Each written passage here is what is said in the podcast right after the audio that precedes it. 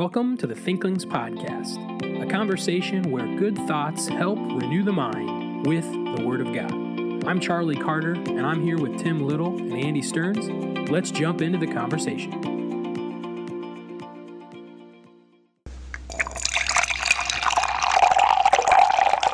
Welcome to the Save some for me. to the savory sounds of I just drank it all. I'm so sorry. Thinkling. Here, you want some of my? Well, welcome to the Thinklings Podcast. My- We were we were trying to capture it's all Thinkling gone. I'm so sorry. pouring coffee into his cup. And so if you could hear that, There's still some in there. Oh, okay. wonderful. There's like a drop, Tim. Oh no, there is some. Okay. I felt bad. I took all the coffee. So the the long awaited Thinklings reunion has happened today. Uh welcome back. Thank you. Oh man, it feels good to be back, listener. You don't know what's just gone on for the last period of time before we recorded, but it's good. It's really good. It feels good to see you guys again. It's good to have you back. And Tim, I feel like you should say what you always say. What do I always say? I feel like you've said the same thing to me like every podcast we've recorded the last couple months. Shalom. Shalom. I will say that has been so I've been listening. I haven't gotten through all the episodes with what's going on, but I've gotten very used to hearing to Tim Tim say shalom. sometimes it has like a lower cadence, sometimes a higher. So Yeah. So, really, the main highlight of this episode is that we're all three back together. Yeah. But we are still going to do the things that we normally do. And so, uh, let's tell you what's in this episode. Let's do that because that's a new thing that we have done. I've really enjoyed that by the way. That was Yeah. a great addition. And that was born out of Tim and Charlie's lack of organization when Andy left. So, woo. I love this so much. So here's what's in the episode. We are going to have Andy's weekly wisdom delivered directly from the Andy. So The Andy. wonderful. the Andy. Yeah.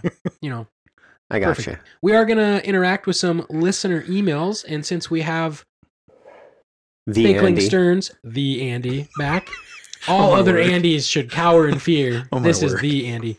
Uh, since we have Thinkling Stearns back, we have a question that he Hmm. is uniquely equipped to answer, which is about what order should you read the Chronicles of Narnia? So we're going to answer that question that was emailed into us. And we're going to do that thing that we always do, talking about the things we're reading and working on. And then in the main content of the episode, we're just going to have a conversation with Andy about uh, God's road that he's walked him through the last uh, three months. We have some questions we'd like to uh, ask uh, for us to learn, and then for all of you to hear our conversation Hmm. about uh, what God has done in Andy's life. And so, and then we- we will end with a final meditation in God's word in Second Corinthians 1. Is there anything else before we jump No. in to the next thing? Let's do it. I just want to say this is really good to be back. I have missed this. Hmm. Uh, I'm excited. This Yeah. is good. This Would is you- good. so we've joked many times about actually like when we transition to other segments of the podcast if we were like to put a sound bite in of like a whoosh would you like to do the honors Whoosh. there it is all right so andy's weekly wisdom cue andy So I don't have a quote this week, but I just want to say, listeners, I have been thankful that Charlie and Tim have come up with the weekly wisdom. That was fun. I did feel like you guys kept me a part of the podcast when I couldn't be. And as a friend, I just want to say thank you. That was really cool. So this week, I'm not going to read a quote, but I am going to give um, a reflection that I think is helpful uh, from what's happened in my life. And so my family, we've gone through a really dark road and it's been very hard. And it goes all the way back to about a year ago. A year ago, we're recording this in December, and it was about then that we found the big tumor in Robin's leg. We didn't know what it was at the time. But all through the spring, I was teaching classes and I was saying these things. And um, I'm going to say it again. And I think this is true after having walked through the path. I would say my quote for you would be don't be selfish with your suffering. Don't be selfish with your suffering. Um, early on, I had studied out death for a while on the podcast. Some of you listeners will remember that. Way back, I'd studied suffering. And it seemed like each one of those led to my wife having cancer again. But studying uh, suffering the first time, the, the passage in Second Corinthians chapter 1 became very important. And so I'm just going to read part of that and explain to you why I think you should be open when you suffer.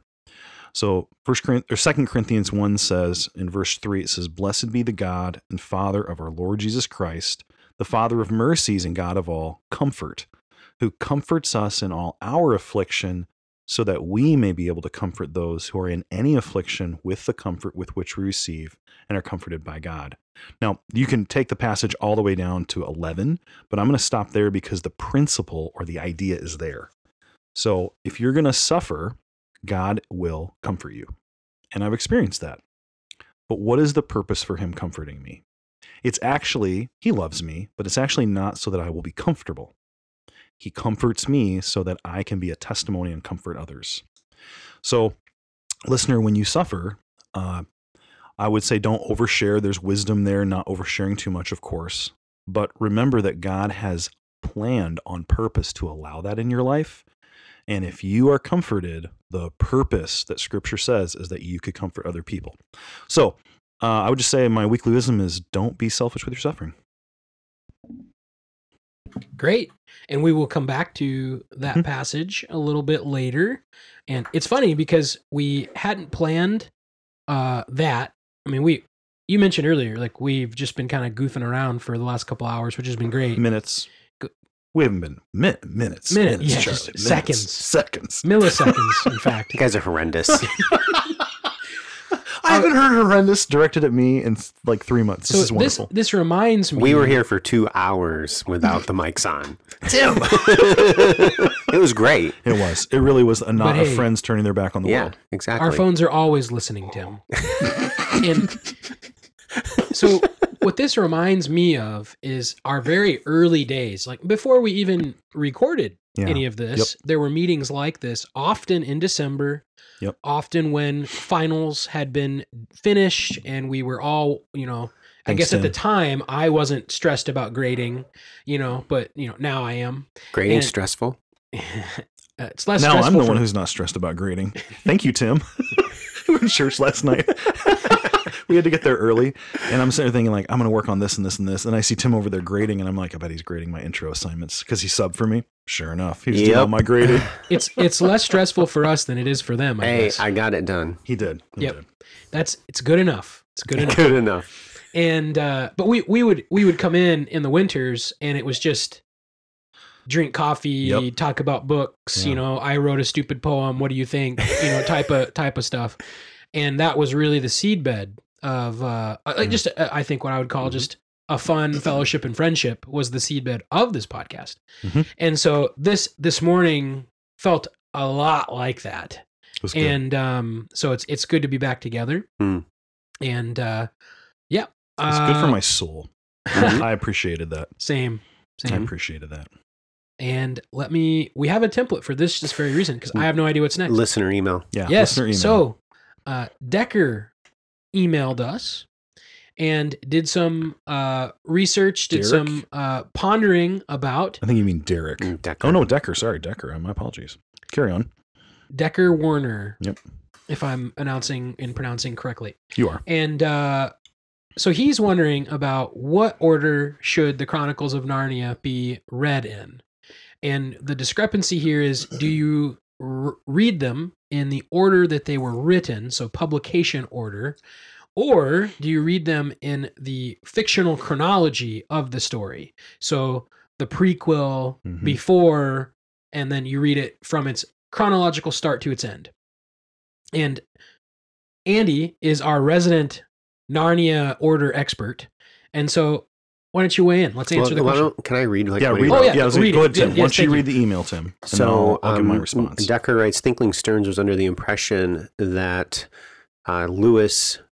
I guess maybe I need to back up a little bit more, but um, anyway, the Decker's actually done some research on this because uh, he quotes in the book of uh, in the book Letters to Children, we have a record of C.S. Lewis Lewis's response to a child named Lawrence about the order of the Narnia series. And then he has the quote here Dear Lawrence, I think I agree with your order of reading the Chronicles of Narnia more than your mother's. The series was not planned beforehand as she thinks. He goes on to describe how he wrote the first few without actually planning on writing more, and then adds, Perhaps it does not matter very much in which order anyone reads them. So the footnote says Lawrence's mother thought that the seven Chronicles of Narnia should be read in the order in which they were published, since she assumed that this sequence was intentional. Lawrence, however, believed that the stories should be read chronologically according to the Nar- to Narnian time. Lewis later affirmed his preference for Lawrence's sequence. See Walter Hooper, Past Watchful Dragons, whatever. So, according to like this quote, and this is really good. Uh, Deckard did some research on this, and this is uh, uh, this quote is alluded to on multiple occasions, saying this is the preferred order because Lewis said so to this child. Okay. Yep. So that's so. I want to say a couple things. First of all, Decker, well done. Uh, I can tell you haven't come to this lightly. You've actually done a little research. That's very impressive. Um, there's a bigger conversation out there, and I think there's two elements to consider. The one is intentionality, and the other is dependency. So I would say this: the the the issue is that the mom in this letter was saying is she thought the reason to read it in chronological order is because it was intended that way. Well, Lewis himself said he didn't have designs on, like you just said. So it may not have been from Lewis intended to be in that order, but then you have to ask the question is the story itself dependent on that order? And I would argue that you lose much from The Lion, the Witch, and the Wardrobe if you read it out of order. Um, Charlie, you are like your favorite quote is Aslan's on the move. And you've mentioned how, like, when you read that the first time, you get like goosebumps. You're like, what is this Aslan character? Yeah, that that scene with Mr. Beaver, you you Yeah. are put in the position the same position as the four Pevensie children. Yes, exactly. And that's why it's such a good story because like the Pevensies, you you've never clue. been to Narnia. exactly. and you don't know who these people are. And so you're standing right alongside of them with Mr. Yes. Beaver and you're like, "Well, Yep. who's who's Aslan?" Yeah. And if you jumble up that order, I and I do honestly, I do think if he was sitting here with us, I think Lewis did write it to have that effect. Yes, and I think he wanted the child reading to be in the position of the Pevensies. Yes, he because he's writing for a child. So I would say that the the the the story is dependent on the order. The order of the books may not have been intentional. It may have been unintentional. But I, I would argue that what he did there was very intentional. And so I want to read a little bit more. So I'm on narniaweb.com pulling some quotes. So Douglas Gresham, his his stepson, um, said that HarperCollins reached out, their publisher, and asked, What order do you think they ought to be in? And I said, Well, I actually just asked Jack himself, Jack is C.S. Lewis, what order he preferred, and he thought they and he thought they should be read in. And he said he thought they should be read in the order of the Narnian chronology. So I said, Why don't you go with what Jack himself wanted? So it's my fault, basically, the order of the Narnian chronology and I'm not the least bit ashamed of it. So his stepson said, I'm the reason that all the publishers have reordered it. The, the, the, the tricky part is that no other, I would not know, not know, but almost no other C.S. Lewis scholar would say that. And I know, I know that's his stepson. So you got to give a lot of weight to that. He lived with him. But people would say that Lewis was a bit deferential as a person. And I think he was being a little bit deferential to the child. So here, here's what I would say. If I had to back up, I would say that sure, the child reading it in the in the publication order, when is the child going to struggle with the story? When you get to Magician's Nephew and they're like, "Wait, you go back in time?" because children don't think like that. They're not going to struggle though up to that point. So I would say it's really if you go in chronological order, it's not helping the child so much that it's worth losing that Aslan mystique from the first book. But here's what I've gone and said. So Derek or Decker, this is what I would say now. This is my position currently, and I've adjusted this just slightly. I would just say that if you're going to read these, you just need to read Lion, the Witch, and the Wardrobe first. Like that's it. And then you could go in any order. I mean, like you could read The Magician's Nephew and The Horse and His Boy and go back. But I, I do think if you want to catch what Lewis is doing, Lion the Witch in the Wardrobe first is most important, in my opinion. And and I think hindsight's 2020. hmm So clearly the author who's not intending to write more books wasn't intending to write them in a publication like a chronological order. Yeah. Clearly, because he after one, he doesn't even know if he's going to do more. Yeah. So when he wrote the first one hmm and finished it, why did he not then make any of the others? Why did he go right to Prince Caspian? And why did he write The Lion, the Witch, and the Wardrobe first? hmm hmm He wanted that to be first. Yeah. And he knew when he finished that one, hmm, do I go to the last battle Yeah. or you know, actually, you know, uh, maybe Yeah. Horse and His Boy. Uh, maybe maybe I need to explain like where Narnia came from, and then go to Prince Caspian. Like he, of course, he's not thinking that because Yeah. he, he's he's not planning on the whole series. But what did he what did he plan? Here's the one I'm writing. yeah. Yep. And and it, it- you you follow the characters in a very sequential progression. You go from the Pevensies to the Pevensies, and then you Mhm. get Eustace, and then you get Pole, Oh and they progress with the stories. yes. So if you put those out of order, it even changes how you view some of the main characters of the series. Yeah. Now, you know, it, it's it's not a moral issue. Like you can do whatever you want. But I will say, when uh, my my mom had listened to our podcast and she had bought the books, and I was at home years ago, and she's reading it. And I'm, are you reading Chronicles of Narnia? And mom, if you're listening to this, I love you. But I had to correct. I was like, no, no, no, no, no. It's not one, two, three, four, five, six. No, no, no. no. It's- Amen. Let's flip these around a little bit and this is what this is the way you do it. And there we go. and we go. um and and I think the reason I would want someone to do that is what I think Lewis is thinking about when he wrote Lion the Witch in the Wardrobe. Yeah. Is he wants someone, however old they are, to be standing there and hear Aslan's on the move. Yeah. You're like, who's Aslan? yeah. And then, well, he's he's a lion, you know, but he's not a tame Mhm. lion. Yeah. And well, you know, but he's good. Yeah. You know, like hearing and like you're you're learning little snippets of who he Mhm. is, and then you you get to the end of it, and I think the payoff is much greater when you do it that Yeah. way. I would also say with you, if you do it in the wrong order, you, I mean, it's agreed. It's not a big deal. It's just this is a finer point. I will say this though, cslewis.com. Mm. Uh, quote, the right order. Lewis scholars almost universally agree that we should disagree with what Lewis said about order of publication. Lewis was not the kind of person to focus on himself, and though he remembered everything he read and almost every word for almost word for word, he lacked such a perfect memory toward anything that he actually wrote. He was truly selfless not only in his actions toward others, but in his constant practice of ignoring himself in order to make God, not Lewis, the center of his life. I'm not convinced Lewis was thinking about his books and their content when he gave thought to the best order in which to read them.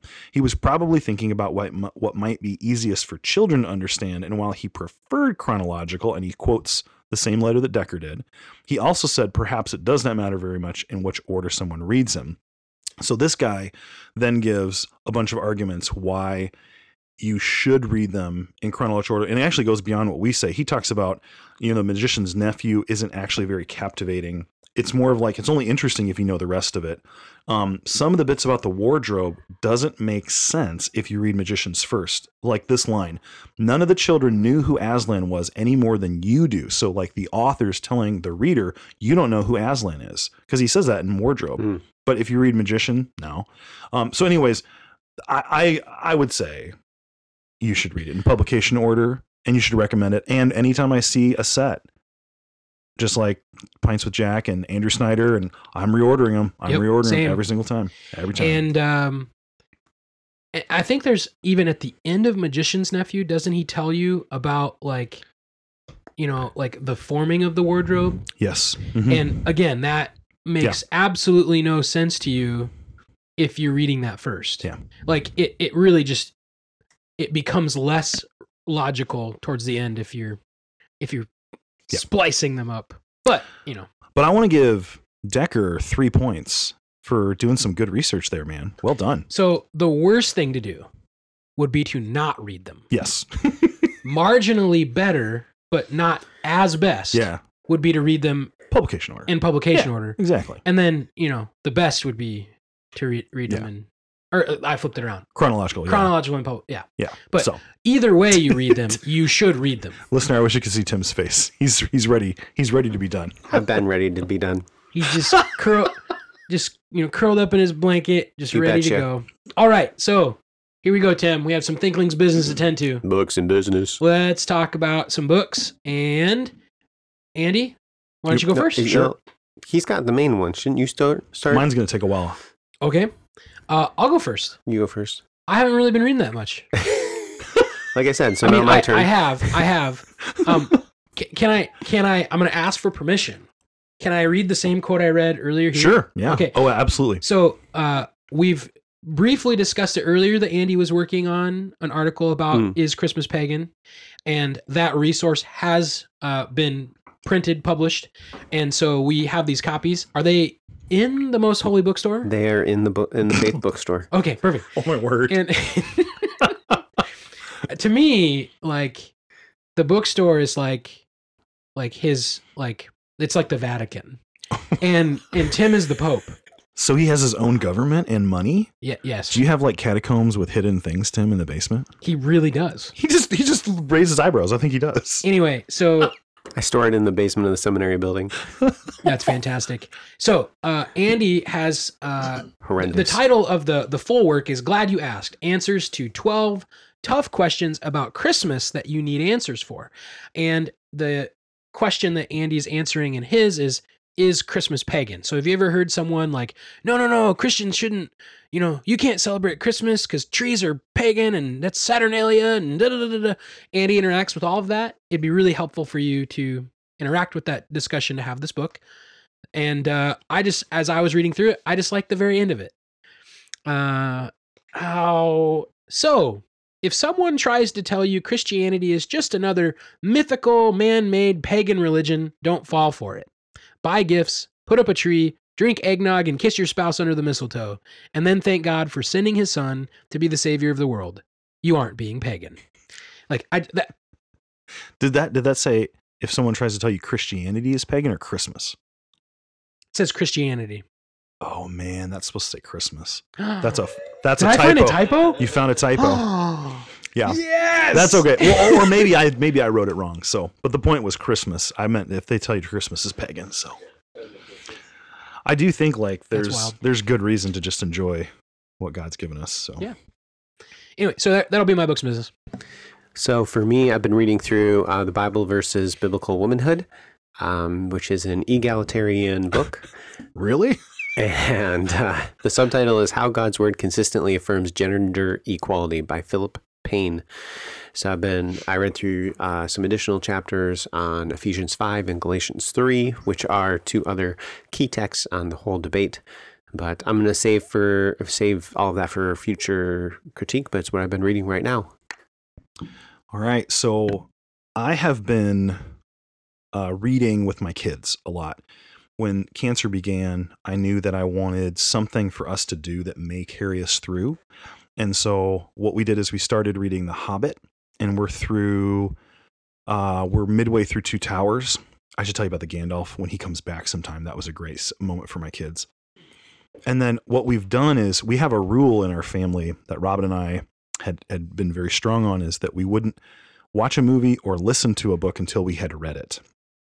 But we made one exception. We probably spent it was like 20 minutes to go down to hospice and back and we did that sometimes twice a day. And so that's like 40 to 80 minutes in the car. And so I made an exception to listen to the Green Ember series and Toto. And so we listened to all of those and I would say it was a wonderful time with my kids. They loved it. Um we did not finish them all by the time my wife passed. We went on a trip this weekend to the Mall of America and on the way home we finished we've almost finished the last book um well we've read we read the four we Mhm. read them in um we read the four main ones Yep. then we went and did the prequels the tales of old natalia Mm-hmm. and now we're doing the side stories the archer stories the archer series that's all about Jo Shanks so we're on the very last book and I wanted to talk about it because I think listener Charity Mapes wrote in and talked about awakening love Mhm. and mentioned that in this book there's romance. Am I remembering that correctly? I I think so. I don't know if she was referring to uh, specifically. She I think she referred to the Green Ember series as a whole. Maybe she referenced Archer's Cup. Archer's Cup is the last one, and that's the book that um, Thinkling Stearns is referring to. Yeah. So I what I what what I got to set this up is I knew that there was something in this book that was like romance and Mhm. awakening love, and so listener, uh, I'm going to do spoilers now. So if you don't want to know any spoilers, look at Charlie's show notes, Lord willing that exist, and skip ahead. I love his show notes. Um, so right now I'm going to spoil some things. So listener, um, Jo Shanks is the main character of these three books. He's one of the archers that's in the Fowlers, and they are on all their going all their missions. In this third book, he meets a beautiful young doe and hits it off with this female rabbit. And I know Charlie, the deer hunter, is like a doe, is a rabbit doe. And so they're they're hitting it off, and he is smitten. And so there's he finds out that this woman is secretly engaged this kind of a scoundrelly figure. And just like um I don't know, one of you was with Dr. Boyd in um in Fundamental Lit last fall and we read about Troth yeah, and and she is going to hold her vow Yeah. to marry this guy even though he's kind of a wicked guy. Yeah. And Jo is like going to try to woo her anyways. Oh. And he's like, "What do I do?" And this other character's like, "Never give up on love. It's the only thing worth fighting for." And this guy keeps encouraging to never give up on love. My kids are listening to this and I'm thinking, "That's not love." Like everything that Jo's describing is like affection, desire, interest, excitement, passion. It's not actually love, Hmm. biblical love. It might be in the Eros family of of love. Mhm. Like, man, I, I'm this is not good. And so I'm not kidding you. We're two thirds of the way through the book. It gets so bad that I had to stop it and say, "No, guys." And Abby's like, "This is the awakening love stuff," and Abby's like, "Yeah, this is not right." Thank you, Tim, for all your work at Kids for Truth. And my kids knew it, and I was like, "Yeah." I said, "Guys, this is actually really wrong." And so I explained it, and Evan said, "But wait, I thought this guy was a Christian." The author, and I said, Mhm. "Well, I said, you know, there's a lot of Christians who have been misled by Disney and like culture, and so sometimes doesn't mean everything he writes is bad." You know, but but but we this is you know maybe he missed it. We all blind spots. I'm trying to be really nice Mhm. to SD Smith, and uh, so we keep listening, and it was beautiful.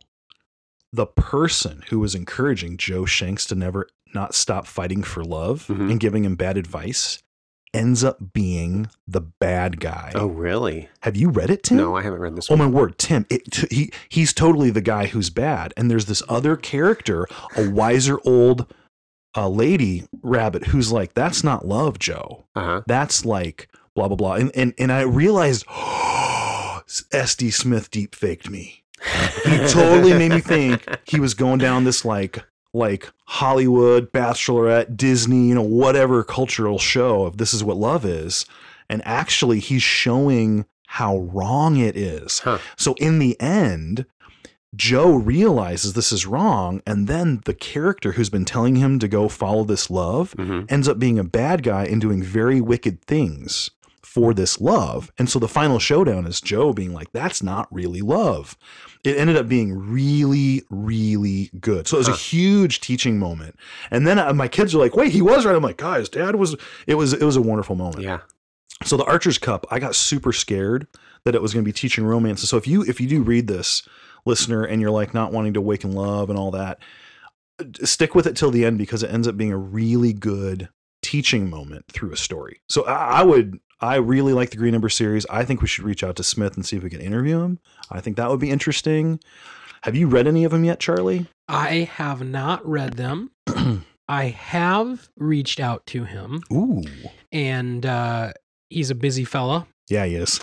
and uh, but this is going to prompt me to reach out to him again, and uh, that that is just amazing too. I love that. it was so good. I And- love that. and just to, to sing Smith's praises, um, later on my blog, I'm going to write an entire essay about one quote that one of the rabbits makes in the first book that actually has helped me as I've walked this Hmm. journey of suffering. So, anyways, I really like it. I think they're great books. Parents, if you haven't read them, get them. You know- Adults, read them. I loved them. I'm not. I, I thought I'd send an email to him or his constituency.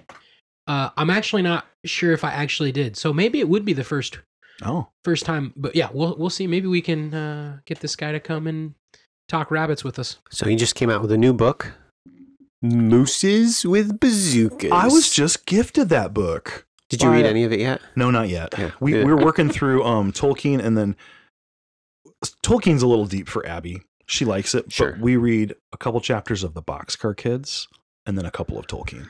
Isn't the subtitle something like "and other tales that children should not read" or something Yeah. like that? There's a video um trailer. Have you watched the video trailer? No. He he read some book when he was little that was just a silly book, and he loved it, and he's like, I'm going to do that. So I'm excited to read it. Have you? No, no. Okay. But these would be great uh, Christmas presents uh, for your kids, uh, which are available at the. Vatican. you are so horrendous. Oh, I'm sorry. Bookstore. At the Faith Bookstore. I have missed this so much. we we have sold out of a few of the volumes, so I did stock up very high inventories before the Christmas season. But um, these are actually common gifts to children, and we have sold out of a few of the titles. I'm not sure what's actually in stock right now, but um, yeah, stop in at the Faith Bookstore. Yeah. All right. And so for our main content of this episode, we are going to just have a conversation. We have some questions that uh, were sort of scripted. Andy has seen them. And so, uh, much to my disliking, we're not just putting him on the hot seat and throwing things at him, which I love to do. you know. do. It's your like- thing, man. I like It's putting. Tim in that position more often than you. but I'm just better if I have like a moment to think about it, but yeah, I'm not any good at We- it. I just blubber through it. we all we all are better if we have a moment to think about it. Uh, which you know, word to the wise, think about things. Anyway, a moment of thought. so um, Is that a Dr. Myron quote? A moment, of thought would have shown him he's wrong, but a moment is a long time, and a thought is a difficult thing. That's it. It's one of my favorite life quotes. so how do we want? Just want to start with number one and Yeah, go sh- down. uh, sure. and so, uh, do you just want to alternate? Uh, sure. Okay. See, we've planned this so much. so, uh, Andy, you, you had a unique fall where this is the first fall in a very long time that you haven't taught. Yeah. Had uh, a significant break from yeah. teaching. Yep. And uh, so, what have you missed most about teaching? Sure. Let me let me back up and say two things. Um, so the listeners know I I taught one full week of classes, and that's when Robin's radiation was going badly, and then the next week was like Labor Day, and then like I think I got subs for two days. Those other and then after that is when we went to hospice. But what happened is the school has been amazing in helping us. And I think Dr. Jim, being a pastor at heart, knew like he's he's seen people walk dark roads. I think he knew what was coming more than I did. Hmm. And he reached out and said, "We want to we want to get subs for your classes and give you as much time as you need." Hmm. And I don't think any of us thought it would be the whole semester. Robin Robin and I both thought she had like 4 to 8 days, maybe 2 Hmm. weeks. So what ended up happening is I didn't teach the entire rest of the semester. And I, that is a huge credit to my school. That's very unusual. I don't know anyone else who's gotten that much time off, and I'm Mhm. super thankful. And poor Dr. Little got stuck teaching my intro to Bible study class, but I have heard very good things. So, Poor that- students. well, it's been good. You know, freshman gets seminary, and seminary gets the. It's it's good. It's good. So what have I missed? Um, I really love students. I just love them. I love to be in the class. I love helping them understand the Bible. Growing up, I, for all my exposure, I just didn't get it. I, I've often said that you've heard like people have Jesus in their head, but not in their heart. Have you heard that language before? Yeah. What I say about myself is I had Jesus in my heart, but not in my head. I was the opposite. I, I was saved. I just didn't understand things. And so when I came to faith, it was like an eye opening experience, and I saw my sanctification change. So I think I really like being in there so I can help them understand the Bible. I like seeing the light bulbs go off. There's just a moment about that. And then I'm just going to be honest. I really enjoy picking on students. I do. I like a little bit of torment. So I have, I miss that. I also the one other thing is I missed campus life. I didn't go Mm. to anything. I didn't go to any chapels. I didn't go to Skit Chapel. I didn't. I love Festival of Carols. It's my favorite thing. And this this week, I'm actually going to go. I'm excited to go to that. Um, but I miss campus life. Yeah, for sure.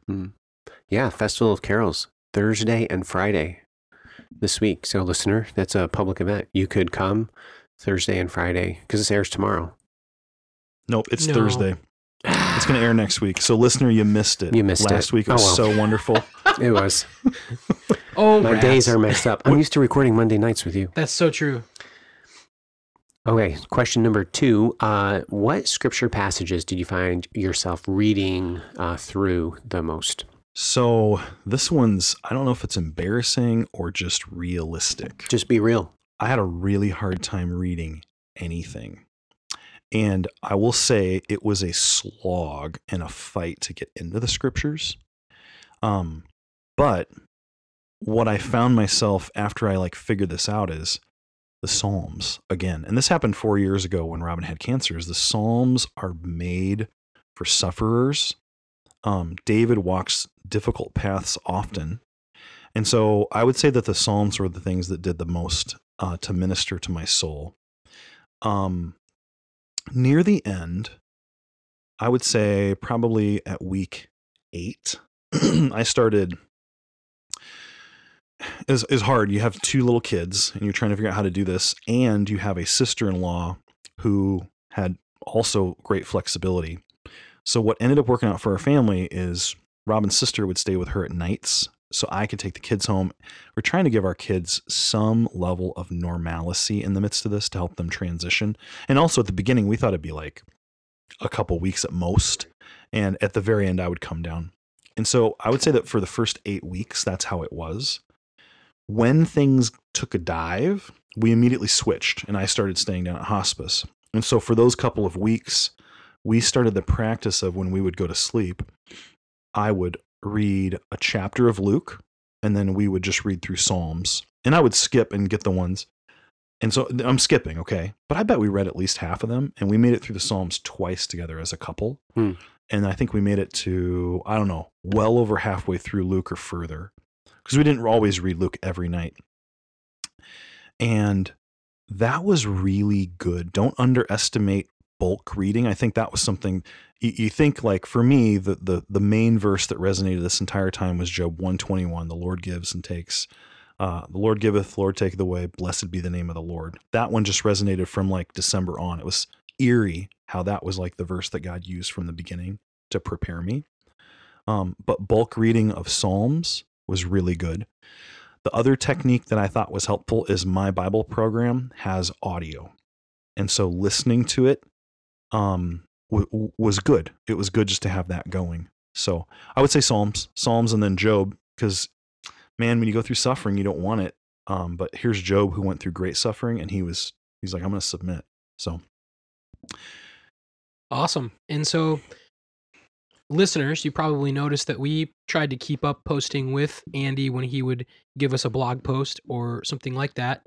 And so, Andy, for you, how did writing in the midst of that help you through that road?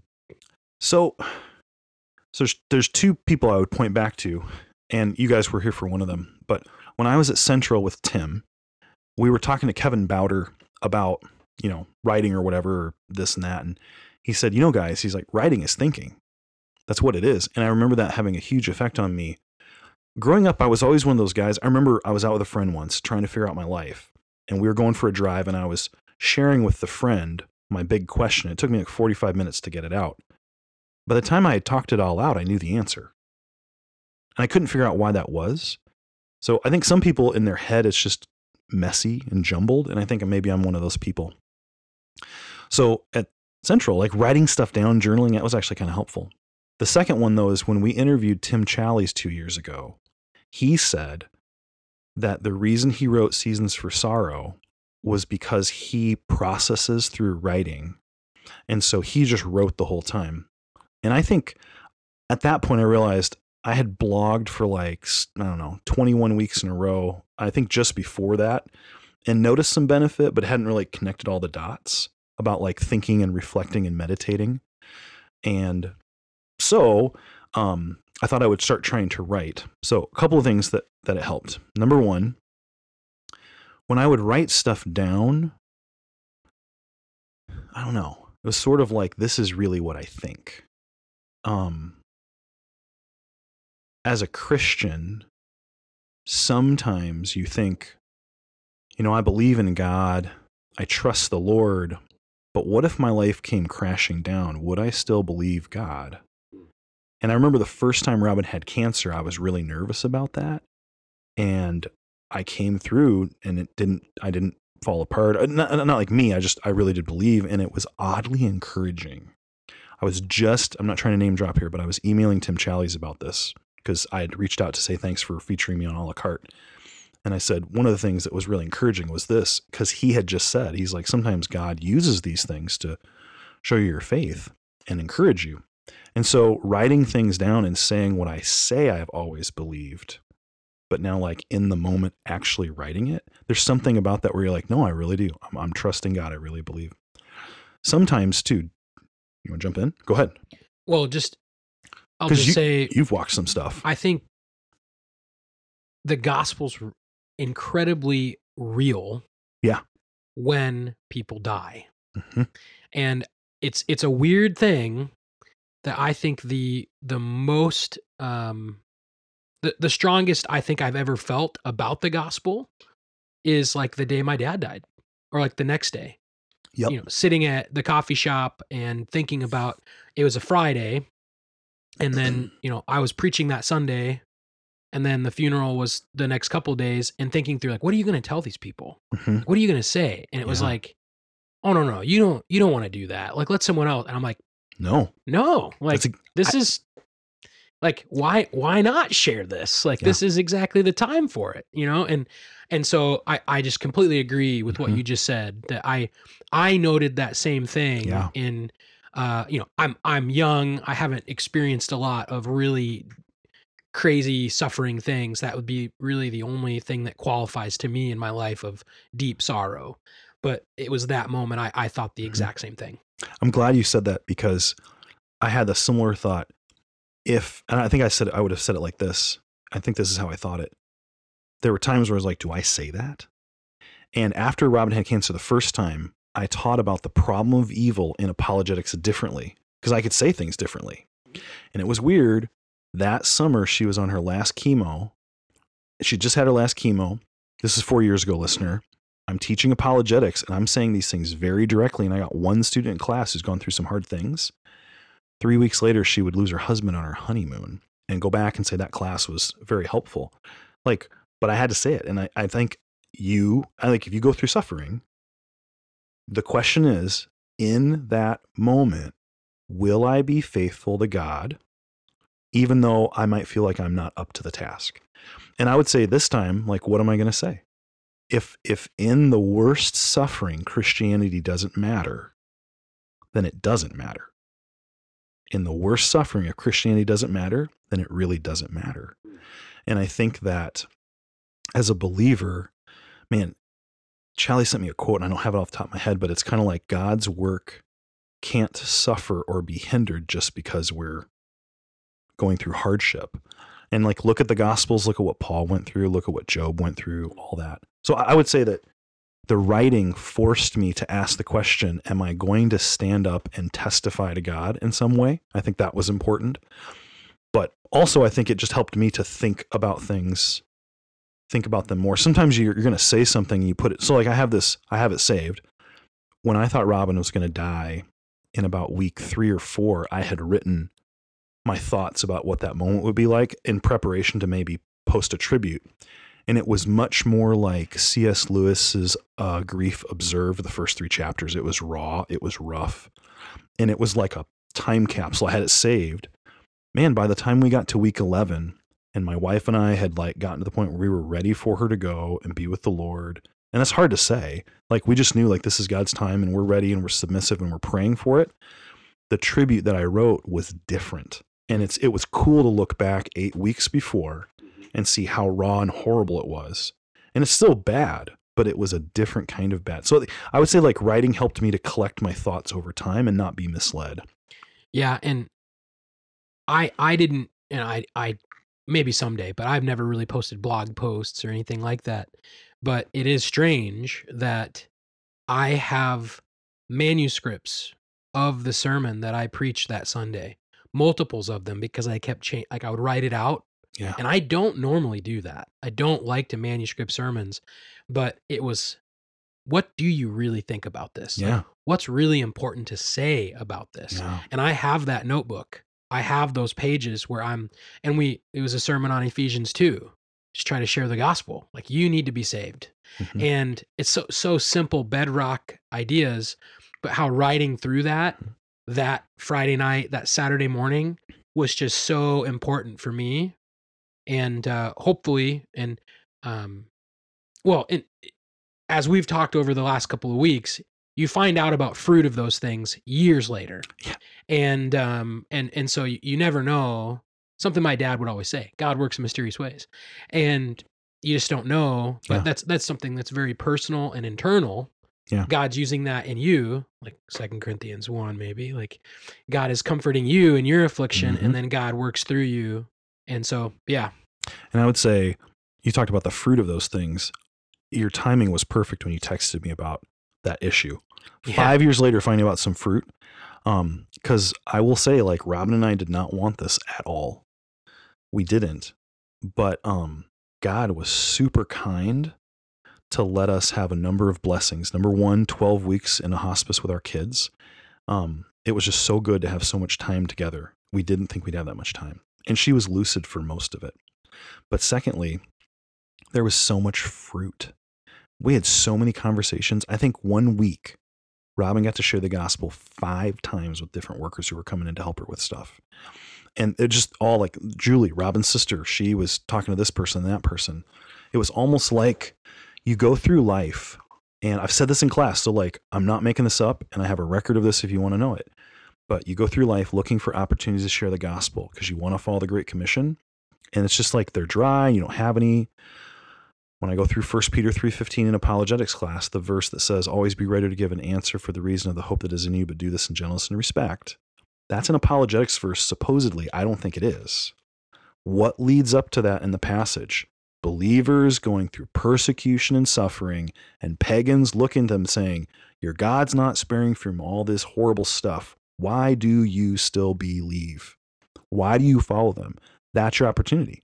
Yep. And I'm telling you, like, we saw that firsthand. You suffer and you walk with the Lord, and God will give you opportunity.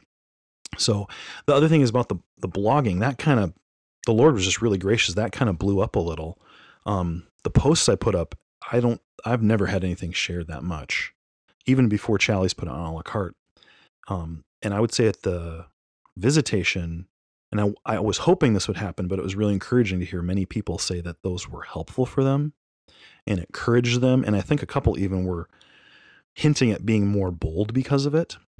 The other thing is, I think people at hospice were list were reading it, um, and so listener, if you suffer, I don't think you have to post it online, and you may not have a platform where where you do, but I think the act of writing it out. I've I've tried to journal a little every day since then. I think I talked to you about that, Tim. I'm trying to journal, even if it's just a couple of lines. And I think looking back, it's been helpful to me to see just how God's moved and what He's done. So I don't know. That's a really long, meandering answer, but I think the writing helped a lot. What would you want others to know if they were to go through a similar road of suffering? It's not good. Okay. So, um, but God does good. I would say that it's not good, but God will do good. Mhm. So I think um, there's some Christians who have to always find a silver lining, or like, like if you ever like had a bad day or something, or something goes wrong, and someone's like, "How are you doing?" You're like, "Well, I mean, my, my car broke down this week, and I don't have money to pay for it." And before they've entered into your sorrow, or before they've wept with those who are weeping, they're like, "Well, you know, God will do something." They're like right away to the positive. And I would say that Robin and I, from the beginning, would not call it good. And I think that's because it's true. God did not design us to die. God did not design us to suffer. God did not that's that's all the effects of the curse. So if you go through suffering, don't be afraid to say it's bad. So suffering is not good, but God does good. And so then I would say you have to just trust in him. I think that's what I would say. I don't know. If, I oh, don't know. That's really helpful. And um, previously, uh, you've we've you've recorded several podcasts about death and suffering, and you you've mentioned them. Uh, how did your uh, study on the front end before help you uh, as you went through this trial? Whew, man. so And could I could I add in yeah. not only suffering and death, but uh, contentment? a lot of the stuff that you've prepared beforehand for. I'm I'm telling you, I, I think I think in a weird way, it just helped me to understand God is sovereign and I can trust him. Mhm. I can't make this stuff up, guys. I was going to go to try to apply to a PhD to Southern in 2018. And a guy got sick or something and couldn't come to the Faith Pulpit Day on here on campus. And so Jeff Newman was going to speak on counseling the suffering. Ben Hartwig was going to speak on a testimony of suffering. And Doug Brown said, Could you prepare something theological? That began my study, my deep dive into the problem of evil in Job. That next January is when Robin got cancer the first time. And that helped us. That prepared me. Contentment, I remember the quote. I'm not going to get it right, but it's it's trusting in God's wise bestowment of all the uh, situations of life. Like that's what contentment is. You're trusting in God's wise bestowment. And I had to early on say, Am I going to be content with God bestowing on me and my wife a horrible path of suffering? And I do think like it's funny when God paints you into a corner. I said some pretty strong things on those podcast episodes. Like you need to be content no matter what. Like, do you really trust God even if the worst happens? It's almost like, are you going to put your money where your mouth is? now, I say it like that. And it makes it sound like I wouldn't have, except that I said it publicly. And I don't mean that. But I had said it publicly and I really did believe it. And I think that just strengthened me to like, okay, let's be content. It was hard. I don't want to like lose my wife. Like that sucks. Sorry, I don't know if I can say that online. Um, and it's really hard. Like at night, um, just last night at church, something happened, and before I caught myself, I was like, "Oh man, I got to text Robin because she'd think this." And then I realized, like, "Oh, I can't do that." Um, I made this silly Balrog video on Instagram with these Legos I got, and uh, I, I, if you get on my Instagram, it's wonderful. By the way, it's amazing. I think. But I put it on Instagram at like 11:30 at night. I'm getting ready to go to bed, and so I start flipping through my old posts, and uh, it was it was hard. There's a Um, lot of memories there. yeah, Mhm. like her uh, doing Christmas cookies. She always did every Yeah. year. Um, just all the stuff is really hard. Yeah. Um. Um. But God is good, and I need to trust in His goodness and be content with what He's given me. Um. Sorry, I'm saying um a lot here. I would also say though that the study on death uh, helped because like it is really good to think about death. And I've said that for years based on Ecclesiastes 7 2.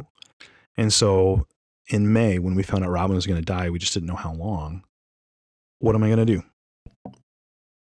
Am I going to not talk about it? Am I not going to say anything about it? Am I Right. gonna- Now, I did have to, for a while, stop posting. There was an issue that was going on. I had to, like, kind of go silent for a while. But if I truly believe what God says, then it's good for me to publicly think about death for the sake of fellow brothers and sisters in Christ.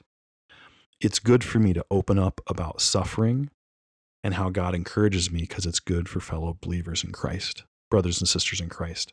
So I would say that all of those were God preparing me. Now, I thought those up. Hey, I'm going to do a series on suffering.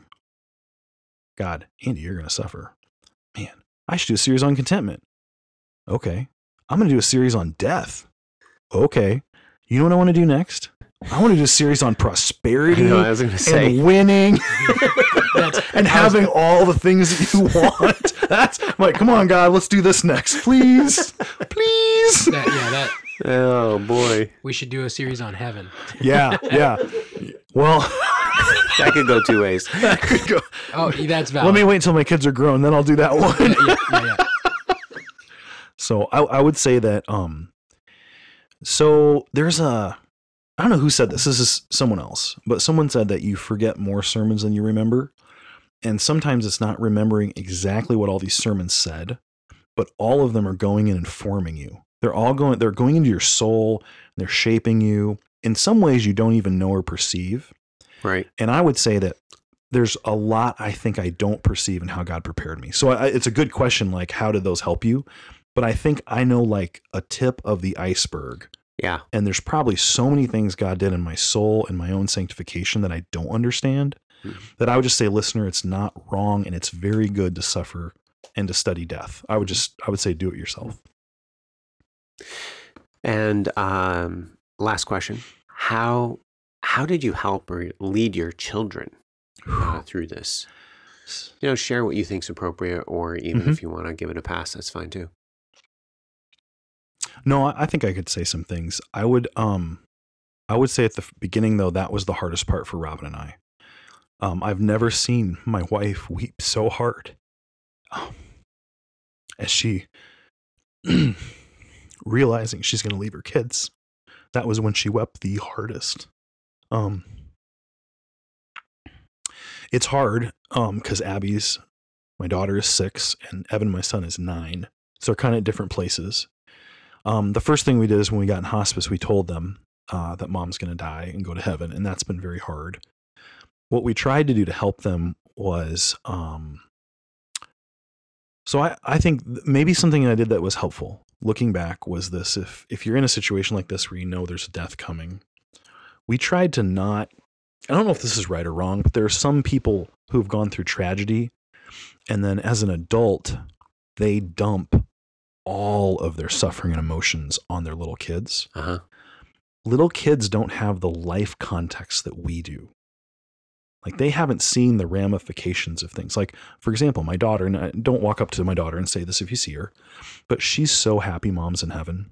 hmm She's sad. She just doesn't know it yet because she's little. hmm But when Mother's Day rolls around, when it's time to get her ears pierced, when she doesn't know how to braid her hair and dad's so bad at it, she's going to begin to understand her sorrow.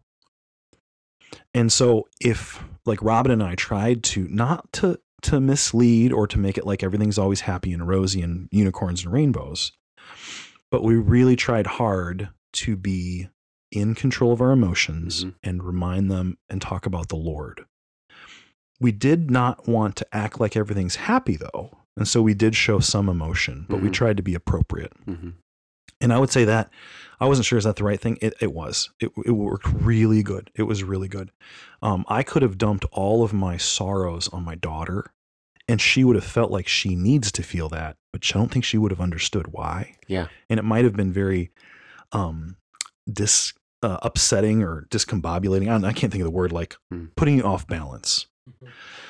And if you've done that as a parent, I'm not judging you. And I think all kids are different. So I want to be careful to not make that a judgment. hmm But I will say that I think we had had wise counsel toward that. And my wife was just an exceedingly wise woman. And she, last cancer, it was the same thing. She's like, we need to be careful what we say. But about halfway through the hospice experience, I, I got the thought that I need to start showing a little bit of sorrow more than I had been so that my kids are seeing this as sad. I don't want them to, because it kind of got to where we didn't think it'd be that long. And it was like, hey, this is normal life. And I'm like, well, I want them to not, you know, if Robin dies tomorrow, I don't want it to be like a blind side. Right. And so I would, I would say things, little things to my son as before he's going to bed. hmm And then that ended up working out good.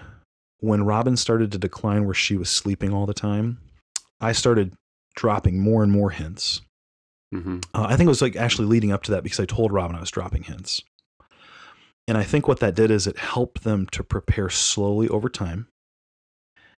And I would say that was a good move. And then this is the last last thing that really helped. So we're pretty firm on bedtime.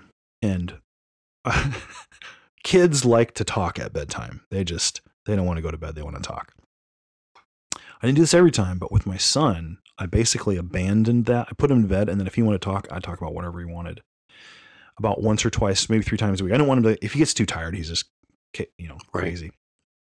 But I would say, yeah, how are you doing? How are you doing, Mhm. bud? And I would ask him how he's doing. And at first it was like no answers, no answers, and that's fine. And then I would share a little bit how I'm doing.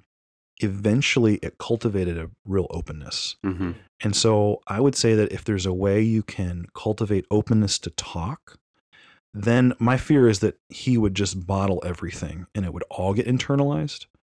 And I feel like the Lord has been very gracious to us in that he's he's a little more open than now and I think we're trying to keep it that way. hmm So so I'd say those I don't know that I did the right things. I I did ask um you know, my friend Jeff, the new man, like for some advice and he gave me some good advice. Um so I'd say reach out for advice too, but hmm I think those things are all where we look back and we're like, "Oh, you know, I think that ended up working out good. That was a a good thing." Sorry about the sniffles. It's okay. And we're going to end the podcast by just going back to the verses that we already mentioned. And so let's just read. Uh, we'll start in verse 1 and just read down through verse 7. So Second Corinthians 1 1 through 7. Paul, an apostle of, G- of Christ Jesus, by the will of God, and Timothy, our brother, to the church of God that is in Corinth, with all the saints who are in the whole of Achaia. Grace to you and peace from God our Father and the Lord Jesus Christ. Blessed be the God and Father of our Lord Jesus Christ, the Father of mercies and God of all comfort, who comforts us in all our affliction, so that we may be able to comfort those who are in any affliction with the comfort with which we ourselves are comforted by God. For as we share abundantly in Christ's sufferings, so through Christ we share abundantly in comfort too. If we are afflicted, it is for your comfort in salvation, and if we are comforted, it is for your comfort, which you experience when you patiently endure in the same sufferings that we suffer. Our hope for you is unshaken, for we know that as you share in our sufferings, you will also share in our comfort. And uh, a lot of repetition here that is very good for you to think through, and similar themes that are going to be present all the way through the first, you know, like seven chapters of Second Corinthians. That something happening in your life does have a bearing on the spiritual life of others around you. And Paul was very keen to that fact as a minister. And the reason I wanted to read verse one is because he recognizes right away that the reason he's an apostle is that this is God's will for him. And as an apostle, he is going to people and you know, his ministry is not glamorous. His ministry as an apostle to these people is to suffer in front of them. And his hope is not that his suffering would mean that nobody else has to suffer. He actually wants to suffer and walk through that consistently and be comforted by God in his suffering so that those he's ministering to would learn to do the same. That he is sent to suffer well to the Corinthians so that the Corinthians would follow his example of suffering well. And that last verse we read highlights that.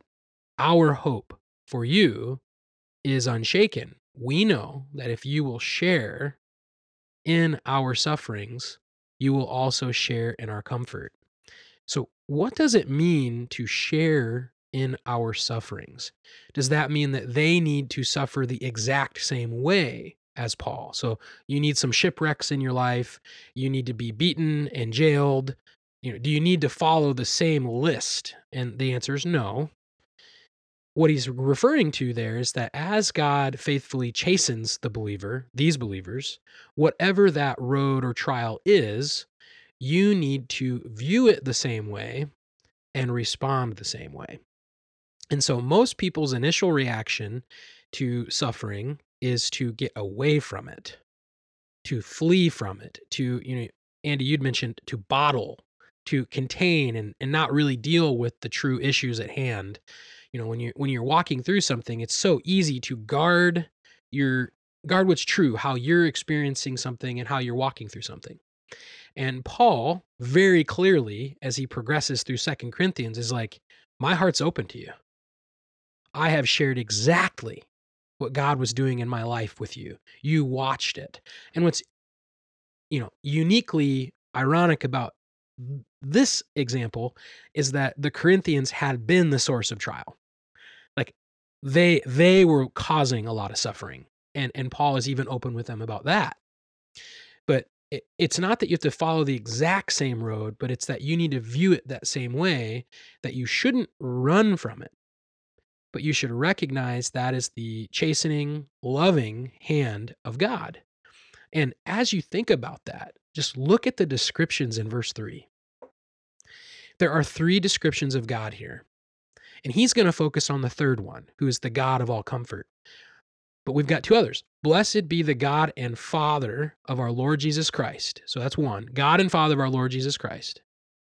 The Father of mercies Hmm. and the God of all comfort. Now, you could string mercies and God of comfort together, like you string God and Father of our Lord Jesus Christ together. I, I, I like to read it separate, like three separate descriptions. Like this is the Father who sent your Messiah. This is the Father who has mercy to you and this is the father who's going to comfort you.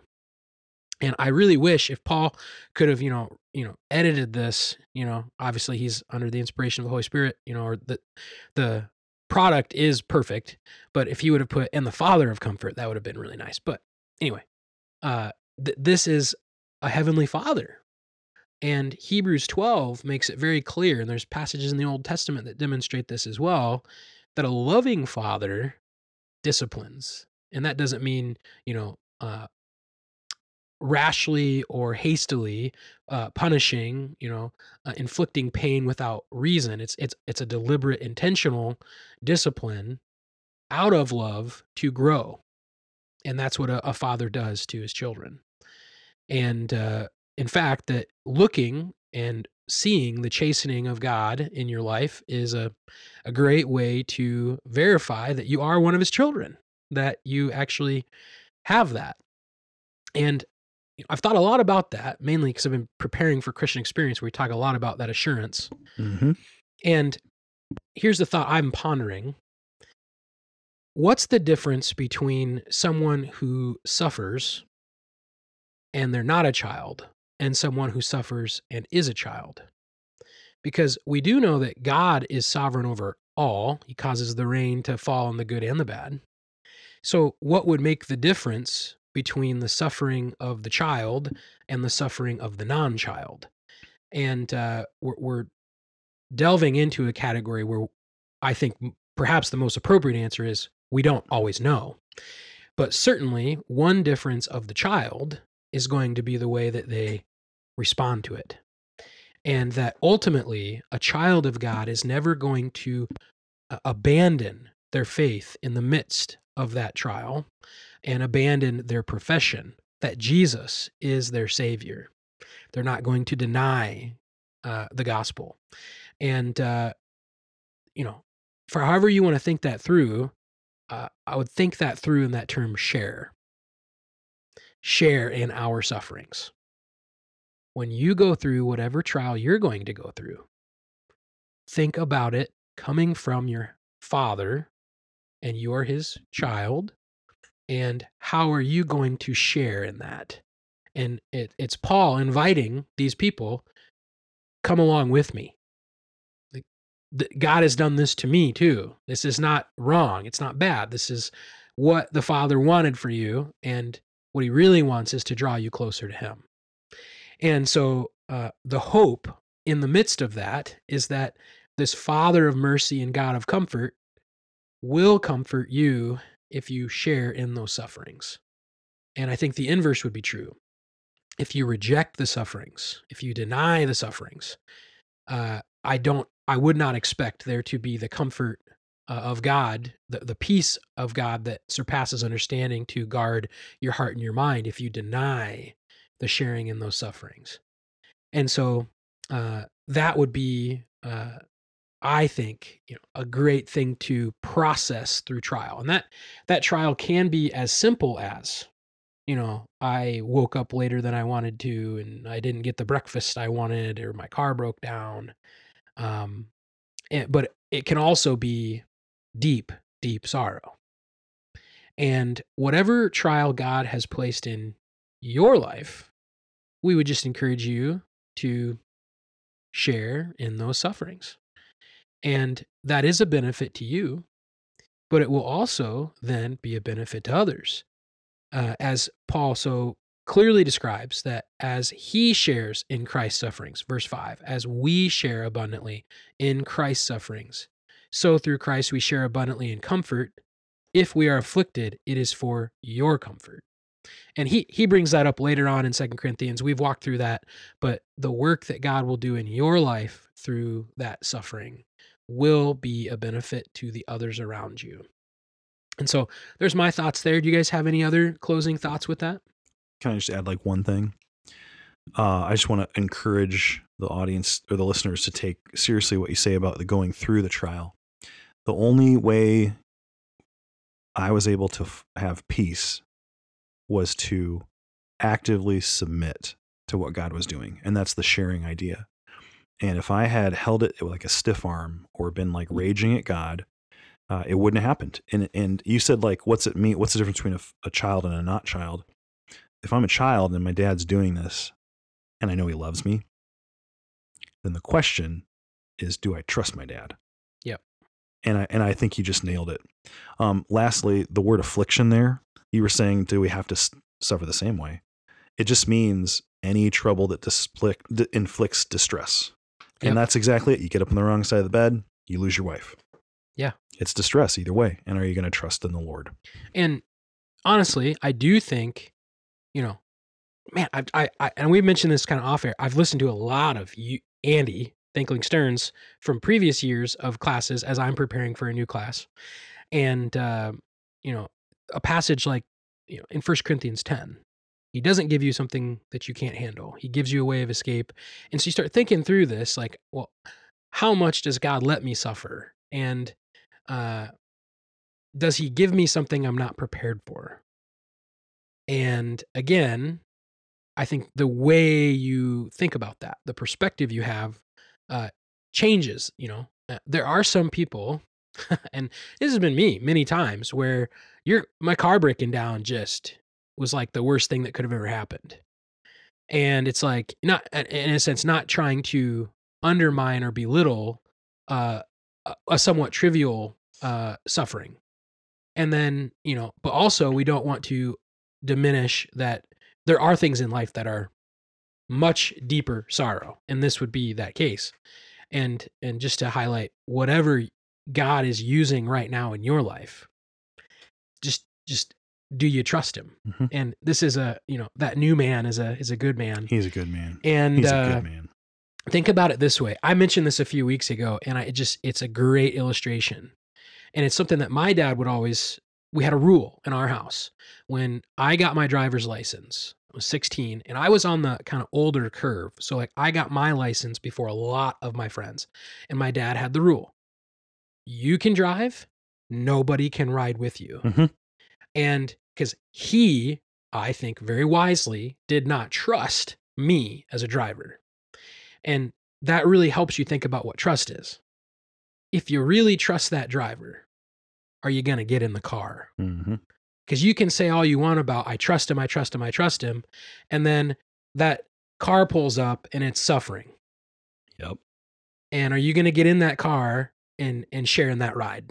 Mhm. And uh, right. that that is where a lot of good puns. That's where the rubber really does meet the road, and uh, that's where the faith of a child of God is uh, cultivated and proven, and then strengthened i- is through trial. So I think that's all we have this week. We're so thankful to have you back. Thinkling Stearns. It's so good to be back. And listeners, I've missed you. Many of you have messaged me and reached out to encourage me, and I just thank you for that. And I just want to publicly thank these two guys for shouldering the burden these last three months, sending me encouraging messages. Uh, you really, listener, you got to find your own thinkling friends to walk through deep waters with you. You really do. There's no other way to walk. Fitting into the podcast. We'll see you guys next week and enjoy this time of year. And uh, thank you for listening. Thank you for listening to this episode of the Thinklings Podcast. We would love to hear from you. If you have any feedback, suggestions, or potential topics that you'd like us to discuss, you can contact us through our email, thinklingspodcast at gmail.com. Remember, don't let this conversation end with this podcast. Read good books, talk about them with your friends, and always continue to cultivate your mind. See you next time on the Thinklings Podcast. The Thinklings want to remind our listeners that the Thinklings podcast is our personal production. Our conversations, book discussions, and viewpoints may not represent the views of Faith Baptist Bible College and Theological Seminary. Any questions or feedback should be directed to us at the Thinklings podcast.